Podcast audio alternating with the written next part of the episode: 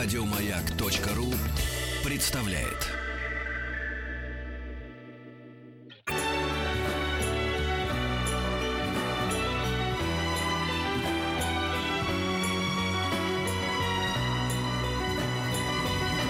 Спутник кинозрителя. И у нас э, в гостях по-прежнему э, у нас в гостях по-прежнему э, новый ведущий рубрики «Русский мир» Антон Долин, который с понедельника Только по русский, пятницу. да. да.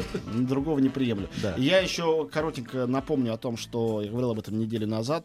10 и 11 марта показывают на большом экране звуки музыки и кабаре в а, Москве. Я вот к слову о семействе Минелли. Я вчера с таким удовольствием посмотрел невиденный мною к студу фильм э, «Звезда родилась» на канале Да, «Культура». замечательно. Кьюкора. Это потрясающе, тонкое, хорошее, какое-то какое умное кино и ужасно щемящее такое. Вот к слову о тех вещах, которые уже, если переделывать, то такое испортишь. Вот там играет как раз э, мама Лайза Минелли э, и э, тот самый, господи, Джеймс Мейс- Мейсон.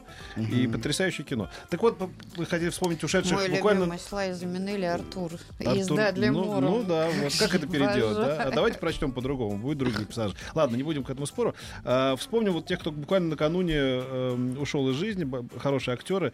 Я бы хотел с э, Джона Хёрта начать, потому что я им- имел счастье с ним э, э, Да, мне тоже повезло с ним общаться. Во-первых, надо помнить, что это британский артист, по-настоящему английский, хотя большую часть жизни он снимался действительно в американском кино. Ну, не только. У него гигантское количество ролей. Он один из актеров, сыгравший великую роль в таком гриме, в котором он не, не- его невозможно было бы узнать. Я говорю о роли Джона Мерика в фильме Дэвида Линча «Человек слон». Да. Это гениальная роль, гениальная, сыгранная пластикой, а, пантомимой, Он, а, получил «Оскар», да, речью. он не получил, он Нет. был номинирован. А. Но это действительно не, ну, просто невероятная работа. При том, что лицо его там искажено настолько, что его не видно вообще. Но я попробую просто перечислить какие-то его э, великие роли. Э, Одна из ранних это был «Полуночный экспресс». М, Он там играл. И сразу после этого в «Чужом». Пожалуйста, вот классический пример. И Алан Паркер, и Ридли Скотт — это люди э, из Великобритании, как и сам Джон Хёрд, которые сделали очень успешную карьеру международную, в том числе в Америке. И он э, не случайно оказался в их этих соседних фильмах. «Чужой» вообще, я считаю, лучший фильм Ридли Скотта. И там он, конечно, играет в ансамбле. Вообще, он был гениальный актер, но он был потрясающий тем, что он способен был играть э, и как бы главную роль, и абсолютно вспомогательную второстепенную. Сразу после этого он сыграл в фильме с легендарной судьбой «Врата рая» а, Майкла Чимина. Это один из самых провалившихся фильмов всех времен и народов. На самом деле очень интересный. И дальше можно перечислять просто бесконечно. Ну, например, 84 1984 он играл Уинстона Смита там. Ну, например, э, Ария э, того же самого э, значит, Кена Рассела. Был очень симпатичный фильм, назывался «Скандал». По-моему, он был больше телевизионный такой, про знаменитый скандал с нашим шпионом, который, Да, э, который милый. обольстил там, значит, любовницу министра обороны Парфюмок, и что повлекло отставку кабинета. Он играет там не забывайте, он вот ВКонтакте у Земекиса он играл, в Мертвеце у Джармуша он играл, а потом у Джармуша же играл совершенно изумительно в пределах контроля и в «Выживут только любовники», там он был Кристофер Марлоу. И играл мистера Оливандера, продающего э, волшебные палочки в всей франшизе про Гарри Поттера. Вот он относится к тем актерам, которые не так на слуху, как большие суперзвезды. Да, он ну, известный актер, но не такой, не В суперизвестный. Хеллбое он играл Да. восп- воспитателя главного, Но, значит, но это вот черта. та категория, кс- кстати, довольно редкая, когда ты так имя говоришь, и люди говорят, кто, а потом смотрят лицо, а, да-да, знаю, знаю, да, и как бы сразу какие-то ассоциации приятные Чистая правда. Ну, конечно, он играл Ларс фон Триера в его «Меланхолии». Был там э, совершенно изумительным. Прекрасен, да. Играл в фильме «Сквозь снег» у прекрасного Сколько коре- ему было лет? корейского режиссера Пон Джун Хо. А, сколько ему было лет? Да сейчас я тебе скажу. А он в театре играл вообще-то? Он э, э, Он у нас, ты имеешь в виду, 70 когда 77 лет. 77 лет ему А. было. 40 года рождения. Да, да. А вот, э, знаешь, я его знаю по киноролям, не знаю ничего про Да. его. Вот еще интересный момент. А, Том Хёрд рекордсмен, внимание, по количеству смертей на экране. Он умирал на экране 48 раз.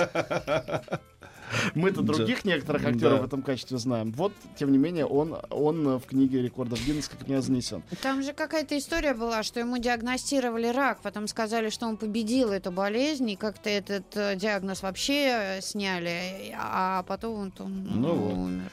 Умер. А про Билла Пэкстона скажем тоже пару да, слов. давайте. Был, Билл Пэкстон тоже из людей, Эпизодник, лицо, эпизодники, да, да. все запомнят. Это как раз чисто американский актер из Техаса. А, Четырехкратный номинант Золотого глобуса, ни, ни разу его не получал. А, Умер он от осложнений после операции на сердце. Ой. Он совсем был молодой, 61 год.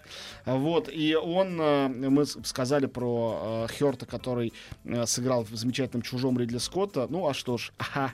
А Пэкстон, вот мы их тут можем и соединить, сыграл изумительно в фильме «Чужие» у Джеймса Кэмерона. Вообще, он был одним из любимых артистов Джеймса Кэмерона, который, наверное, голливудский режиссер номер один, ну, рядом со Спилбергом. Я не знаю, как тут их разделить, и кого считать лучше, а кого считать хуже. Вот. э, э, Он играл у него в «Терминаторе», он играл у него в «Чужих», он играл в «Титанике», в «Правдивой лжи».